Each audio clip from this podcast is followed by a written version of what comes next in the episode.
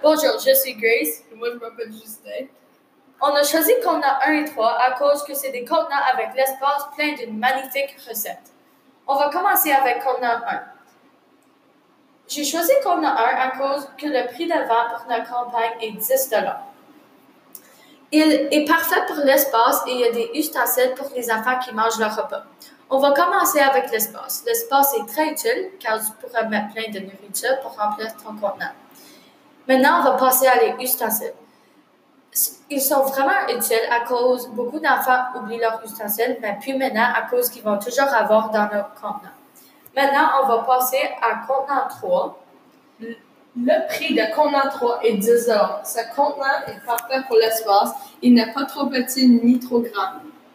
Aussi, ce contenant a un espace en haut pour laisser une lettre ou une note pour les enfants.